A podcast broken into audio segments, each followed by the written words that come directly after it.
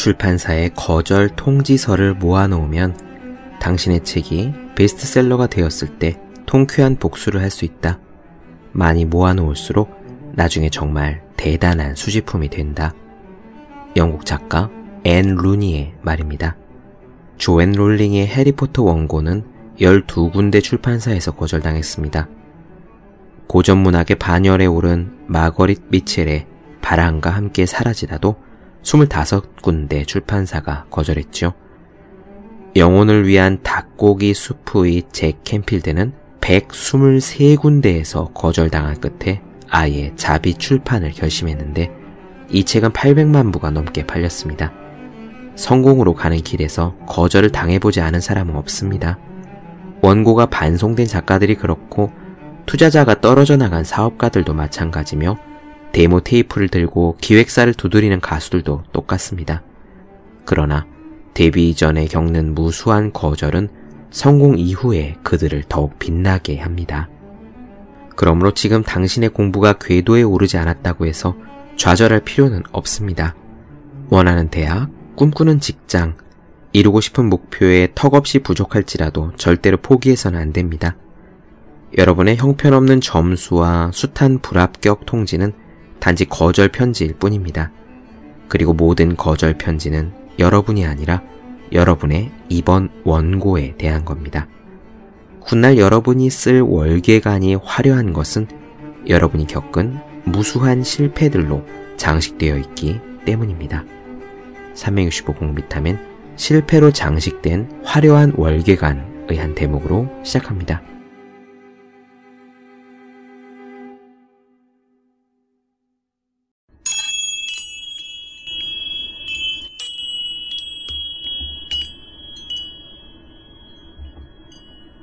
네, 안녕하세요.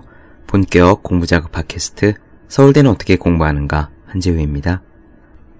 몸과 마음과 정신이 살아있는 아이와 시인, 성자와 운동선수들에게 시간이란 늘 지금을 뜻한다. 그들은 영원히 지금을 살아간다. 격렬하게, 헌신적으로, 지금 이 순간 속으로 뛰어든다. 그들에게 가장 중요한 곳은 바로 여기이며 가장 중요한 시간은 바로 지금이고 가장 중요한 사람은 지금 앞에 있는 그 사람이다. 네, 우리는 지금 운동 철학자 조지 슈언의 달리기와 존재하기에 대해서 나눠드리고 있습니다.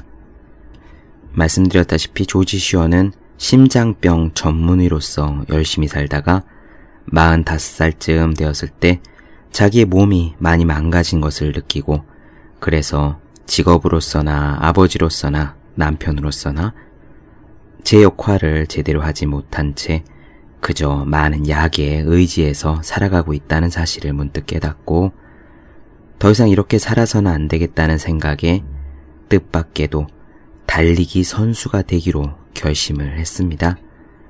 그리고 45살에 진지하게 달리기 훈련을 시작하죠. 이런저런 달리기 대회 그리고 마라톤에서 여러 차례 좋은 기록을 세웠고 물론 그 기록이라는 것이 우리나라에서 생각하는 엘리트 체육 그러니까 상을 타면은 뭐 상금이 나온다던가 연금이 나온다던가 그런 것은 아니지만 어쨌든 조지 시어는 달리기를 하는 사람 즉 러너로서 살아가면서 잃어버렸던 자기 자신을 찾고 삶에서 자기 자신의 존엄을 획득했다라고 이야기합니다. 그리고 그렇게 달리면서 자신이 도대체 왜 달리는 것인가, 그리고 자신의 존재는 무엇인가에 대한 탐구를 곱씹으며 많은 책을 읽었고, 이에 대해서 조금씩 칼럼을 쓰기 시작해 그 칼럼이 큰 인기를 끌게 됩니다. 덕분에 이 시대의 가장 중요한 운동 철학자라는 멋진 별명도 얻게 되었죠. 조지 슈언이 쓴 달리기와 존재하기. 오늘은 살아가기에 대해서 조지 슈언이 쓴 부분을 나눠드리고자 합니다. 달리는 철학자 조지 슈언은 살아간다는 일에 대해 과연 뭐라고 이야기했을까요? 방송마다 매번 말씀드렸지만 이 글에 나오는 달리기 혹은 러너라는 단어에 대해서 여러분들께서는 여러분들이 하고 있는 일과 공부 혹은 여러분들이 전념하고 있는 취미, 그 밖에 다른 운동 또는 여러분들의 정체성 같은 것을 넣어서 들어주시면 되겠습니다. 길게 이야기하지 않고 바로 시작할게요. 살아가기입니다.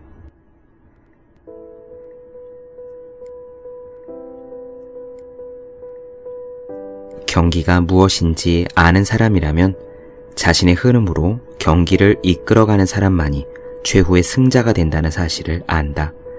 그렇지 못한다면 그는 지게 된다. 농구를 예로 들어보자. 어떤 감독에게서 이런 말을 들은 적이 있다. 우리는 전면 압박 수비를 합니다. 공격권을 얻고야 말겠다는 생각은 아니에요. 그냥 상대 팀의 흐름을 깨뜨릴 의도가 더 크지요. 상대 선수들을 계속 움직이게 해야만 다른 생각을 하지 못합니다. 농구 팬이라면 다들 이 감독의 말이 무슨 뜻인지 잘 알 것이다. 하지만 우리 일상에서도 비슷한 일이 일어난다는 사실을 아는 사람은 과연 얼마나 될까? 다른 무언가가 우리 삶의 흐름을 조절하고 있다는 사실을 아는 사람은 또 얼마나 될까? 시계 덕분에 그런 일이 시작된다. 시간을 기계적으로 나누어 주는 이 도구는 인간의 행동을 제어하고 노동량을 결정하며 식사 시간과 수면 시간을 통보한다. 시계는 모든 시간을 균일한 하나의 시간으로 만든다. 시계는 아침이냐 점심이냐를 따지지 않는다. 조명 장치의 발달에 힘입어 시계는 심야 방송이 끝날 때까지 늘 한결같은 1분과 1초를 우리에게 나누어 준다. 그 다음에는 그냥 잠드는 일 뿐이다.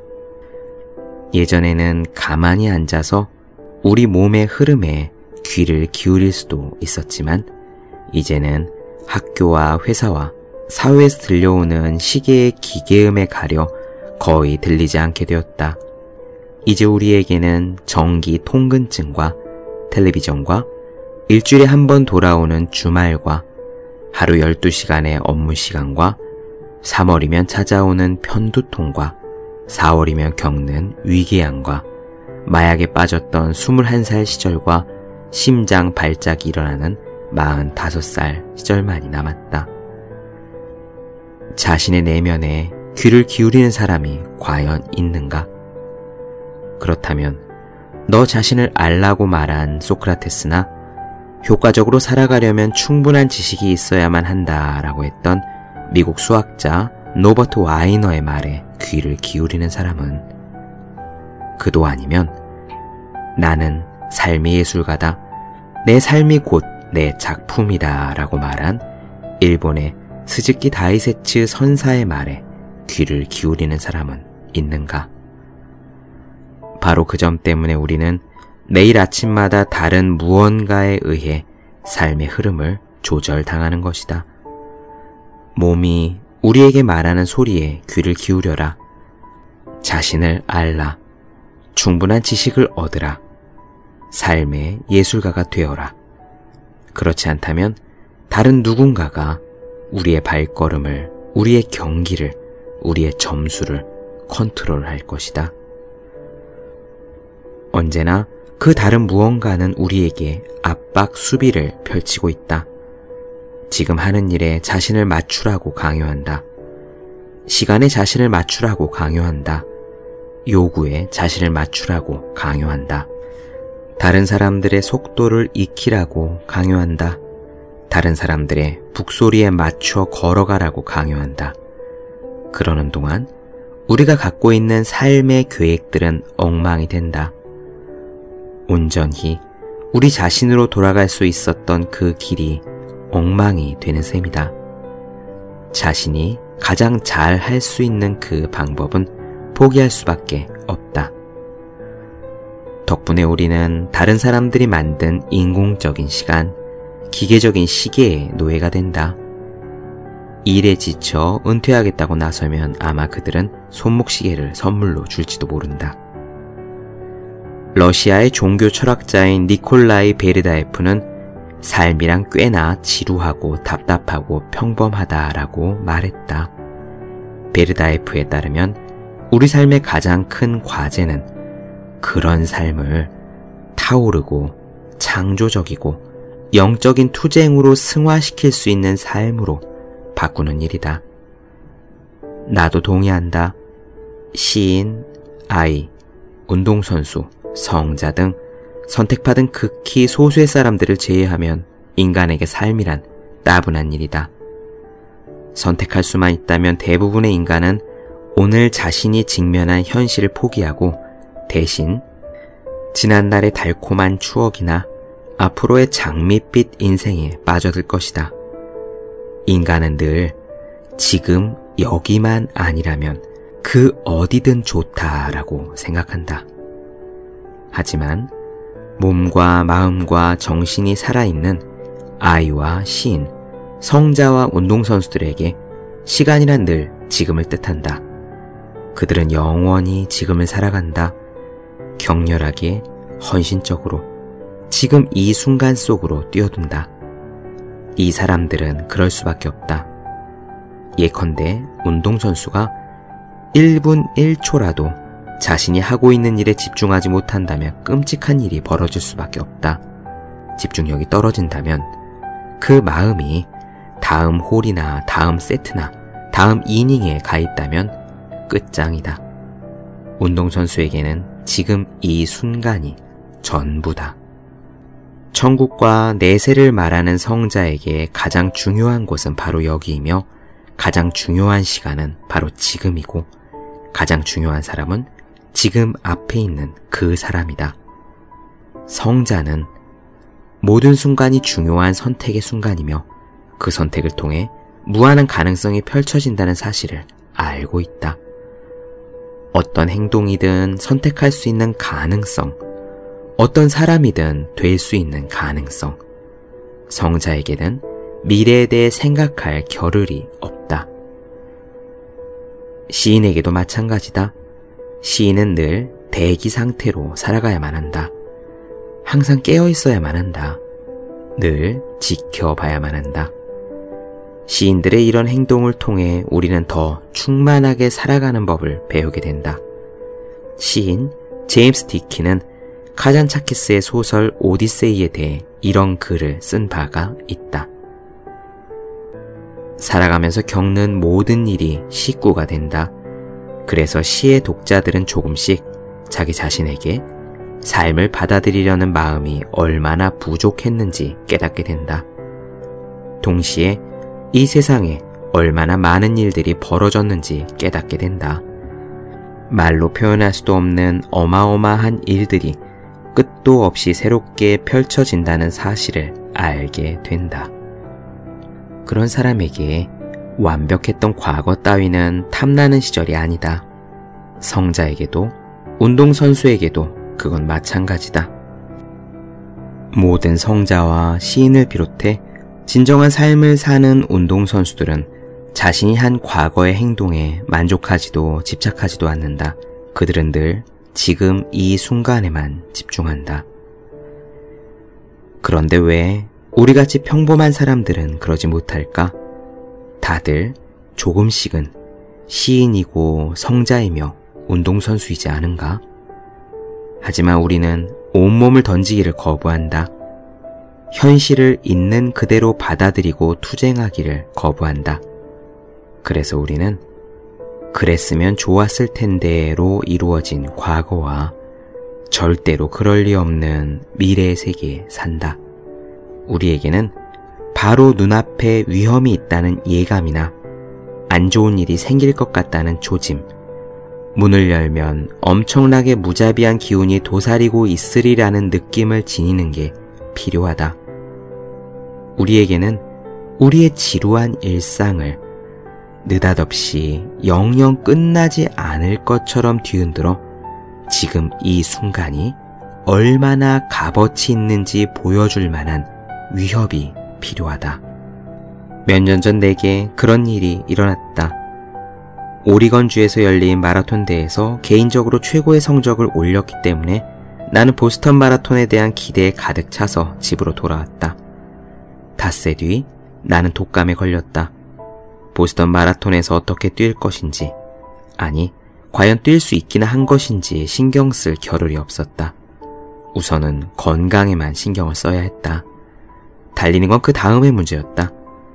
달리고 땀을 흘리고 숨을 몰아쉬고 다리가 묵직해지는 걸 느끼려면 언덕길을 힘들게 올라가며 고통을 이겨낸다는 게 어떤 것인지 다시 느껴보려면 경기를 마친 뒤 완전히 지친 몸으로 전해오는 그 좋은 느낌을 맛보려면 우선 나는 건강에 신경을 써야 했다.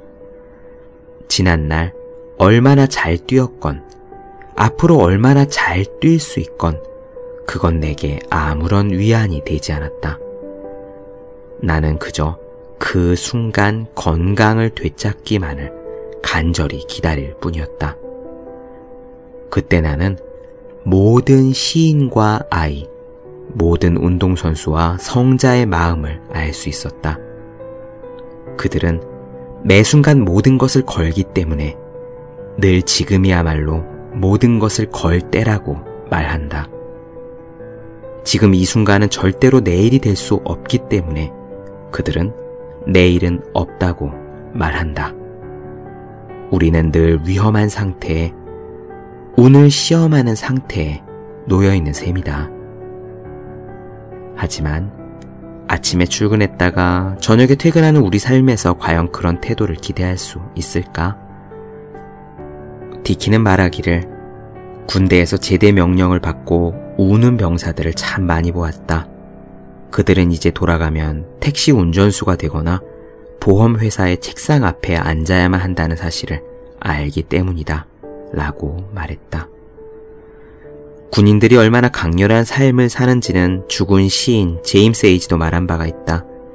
에이지는 전쟁은 고난을 만들고 고난은 위대함을 만든다고 말했다. 분명한 것은 전쟁터의 인간은 평상시보다 더 많은 일을 해낸다는 점이다 라고 시인 제임스 에이지는 덧붙였다. 하지만 우리의 일상생활에서 과연 그런 경험이 가능할까? 일상이 매번 결승전이 될 수 있을까? 그건 판돈을 올린다면 가능하다. 신의 존재를 두고 내기를 한 파스칼의 경우를 생각해보라.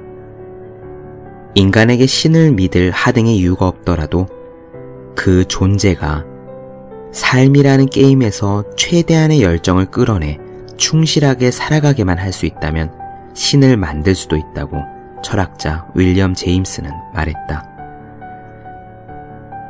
종교적인 믿음이 있는 사람이라면 삶의 악한 부분을 없애기 위해 최대한의 노력과 인내심을 용기와 능력을 발휘하지 아니할 수 없다고 제임스는 일갈했다. 그러니 불신이 종교를 당해낼 수는 없다는 결론이다. 자기 자신보다 크고도 소중한 것을 위해 행동할 수 있기 때문에 그런 일이 가능하다. 중대한 일을 할 때 우리는 매 순간 육체적으로나 정신적으로나 심리적으로나 완벽해진다. 하지만 자기 자신이 독특한 존재라는 것을 각자 그 존재를 증명한다는 사실을 잊어서는 안 된다. 자신이 누구인지 증명해야만 하는 한 우리는 영웅이 아니면 겁쟁이다. 도전은 도처에 널려 있다. 무모하게 모험을 찾아 나서라는 말이 아니다. 자신이 되고 싶은 바로 그 사람이 되기 위해 지금 당장 노력하라는 뜻이다.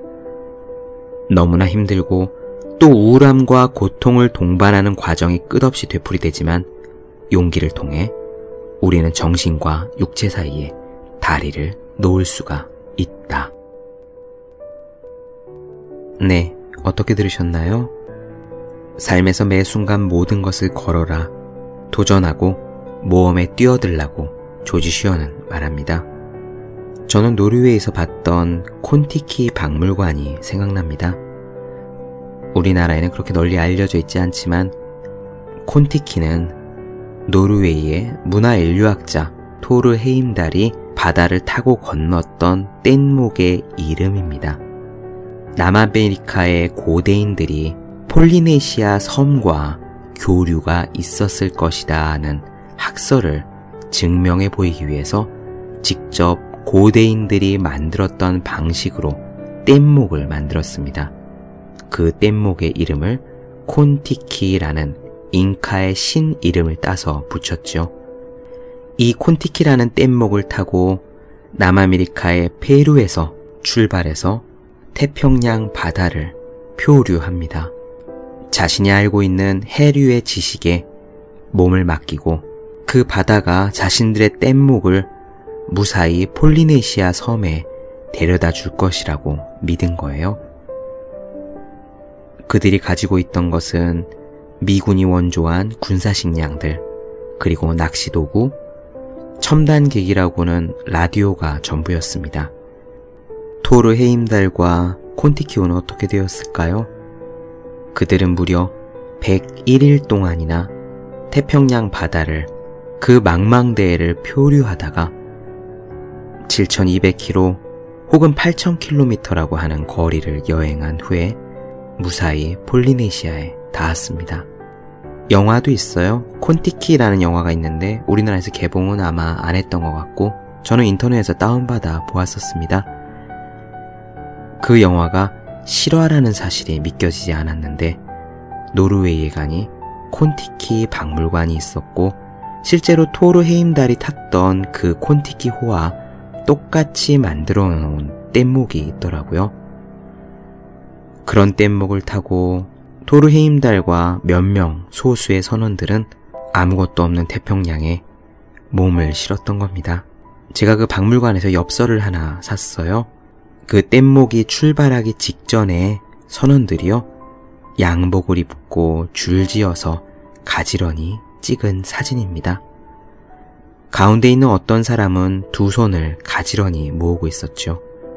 지금 보기에는 벌써 몇십 년 전 양복이니까 팔다리가 길기도 하고 멋이 없어 보이기도 할 수 있지만 저는 그 엽서의 작은 사진 한 장을 보면서 정말 전율을 느꼈습니다.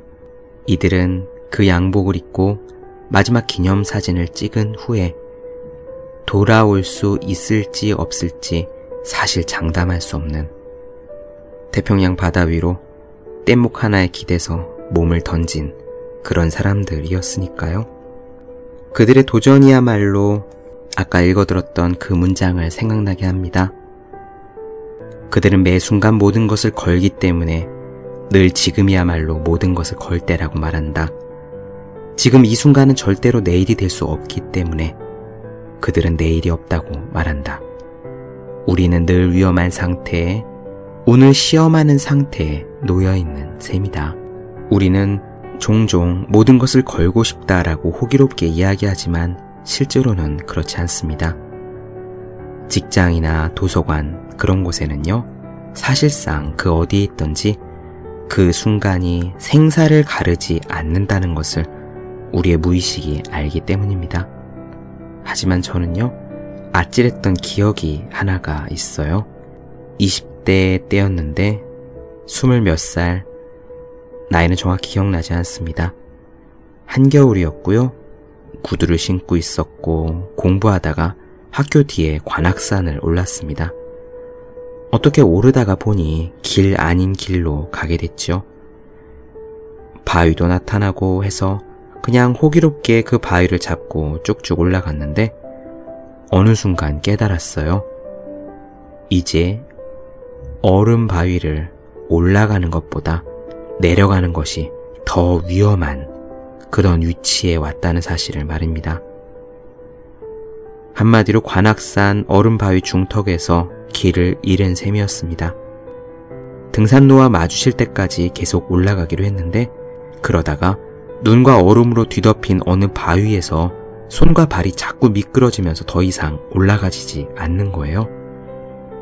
그 순간 정말 아찔했습니다. 물론 그 아래로 떨어진다고 해서 죽을 정도의 높이는 아니었지만 팔다리 정도는 충분히 부러질 수도 있는 그리고 지나가는 사람이 아무도 없는 그런 눈과 얼음산이었거든요. 그 순간 얼마나 아찔하고 온몸이 덜덜덜 떨리든지 정말 여기서 살아 올라갈 수만 있다면 뭐든지 못할 게 하나도 없을 것 같았습니다. 이를 악물고 올라갔죠. 손가락이 찢어지는 줄도 모르고 얼음 박힌 바위를 붙잡고 낑낑대며 올라갔습니다. 겨우 올라가고 나니 손바닥과 무릎이 피와 얼음과 눈 투성이었었네요.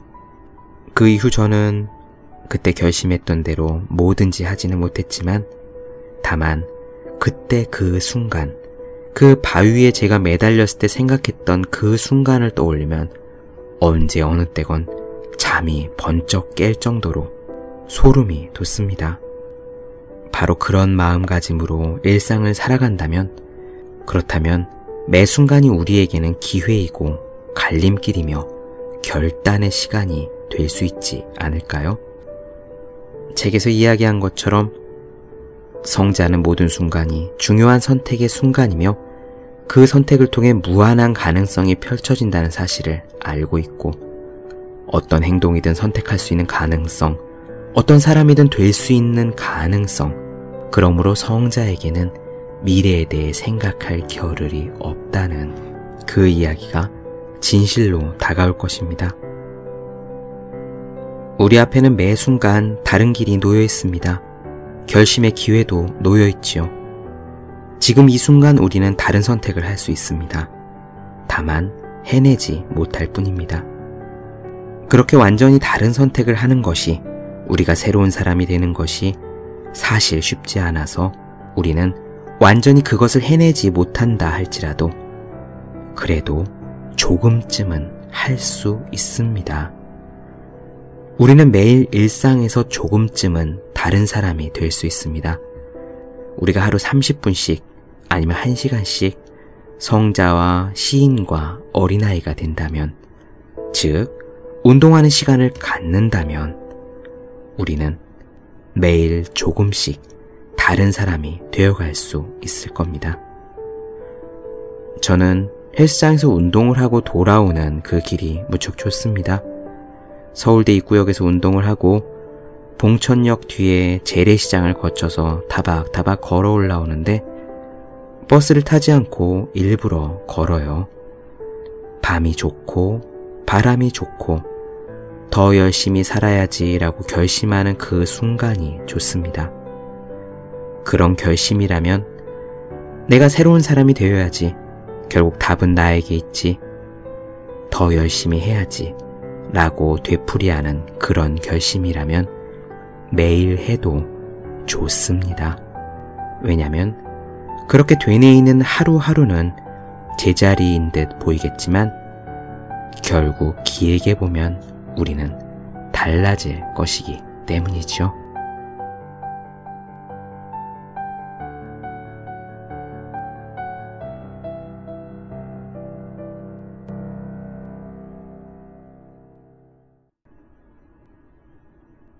네, 본격 공부자극 팟캐스트 서울대는 어떻게 공부하는가?